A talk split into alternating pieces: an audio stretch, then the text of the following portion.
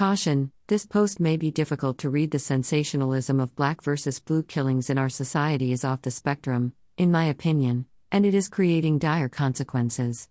In my opinion, there are so many things wrong with seeing Tyre Nichols beaten to death on national television repeatedly. But does anyone care? When the deadly altercation aired last Friday, during primetime television hours, I seriously thought America had turned into Rome, where it was a sport to see people killed live. I find it all odd because I do think Nichols' death was horrific, and his family needed to see it. I do believe we need police reforms, duh? Haven't Tim Scott and Cory Booker, two senators who happen to be black and who happen to be in different political parties, been working on this for years now? However, I also believe there is something sick about constantly airing a man being beaten to death. I remember when Muslim terrorists flew suicide planes into the Twin Towers in Manhattan. It was a terrifying sight. Unbelievable.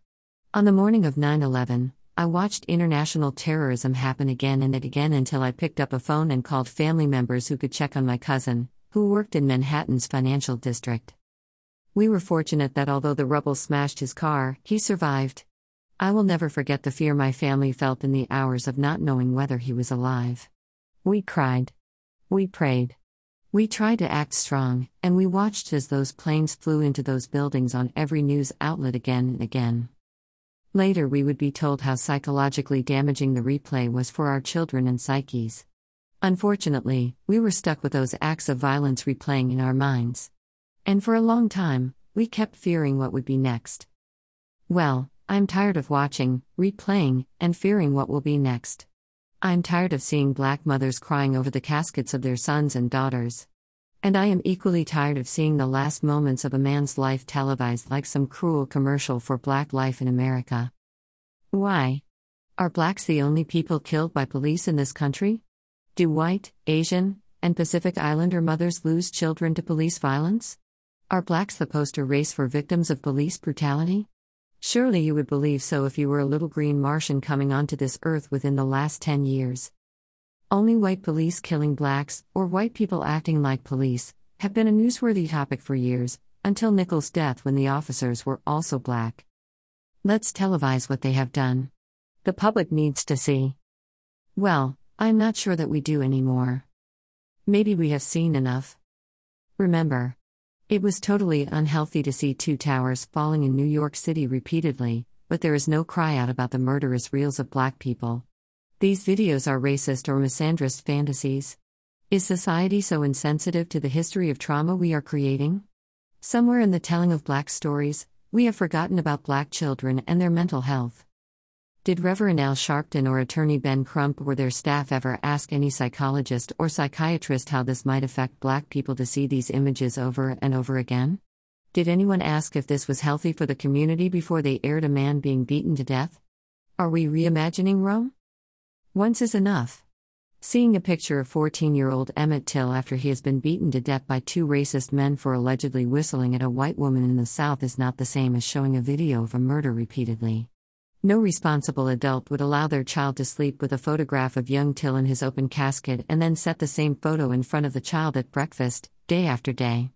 Would they? The photos at the funeral of Till were revealing and necessary in their time, but what we do now in the news and social media borders on sadistic. We are becoming a society that is desensitized to black lives lost. Sadly, black men and children are killed more often by senseless violence in their own neighborhoods than by police. Where are the prayer vigils for the six month old baby murdered during a drive by shooting? Have the family members of the two lives taken in the New Year's Eve shooting here in Ocala received justice? In my opinion, there are more questions than answers. I have more like, what happened to Mad Dads? And DARE? Last Friday's peaceful march and protest after the black on black crime witnessed in Memphis, Tennessee, is a step in the right direction. I heard the clergy had a lot to do with keeping the community calm after the release of the tapes showing Nichols' senseless beating. No duh? Prayer changes things, and we need more prayerful responses to the injustices in the world. I read that Tiffany Rachal sang at Nichols' funeral, which was televised this week. Rachal is the mother of Jalen Randle, who was shot by a Houston police officer last year. In her comments to the congregation, Rachelle stated that all of the mothers all over the world need to come together, need to come together to stop all of this. If Mad Dads is defunct, even if it is not, Ms. Rachal is correct. The good news is that there is an organization meeting the needs of mothers who have lost their children to violence. The organization is Voices of Black Mothers United, https www.voiceofblackmothers.com, and is a second step in the right direction. Prayer and resources that work to heal are key. We need grassroots advocacy in action. I believe we can change our blighted communities for the better from the inside out without all the titillating negative media attention that only serves to promote certain figures but leaves a deeper, lasting psychological wound. That's my opinion. Thank you for reading. I wish you a safe and vibrant weekend. Sincerely. Leah, former staff assistant to the Mad Dads of Ocala Youth Director.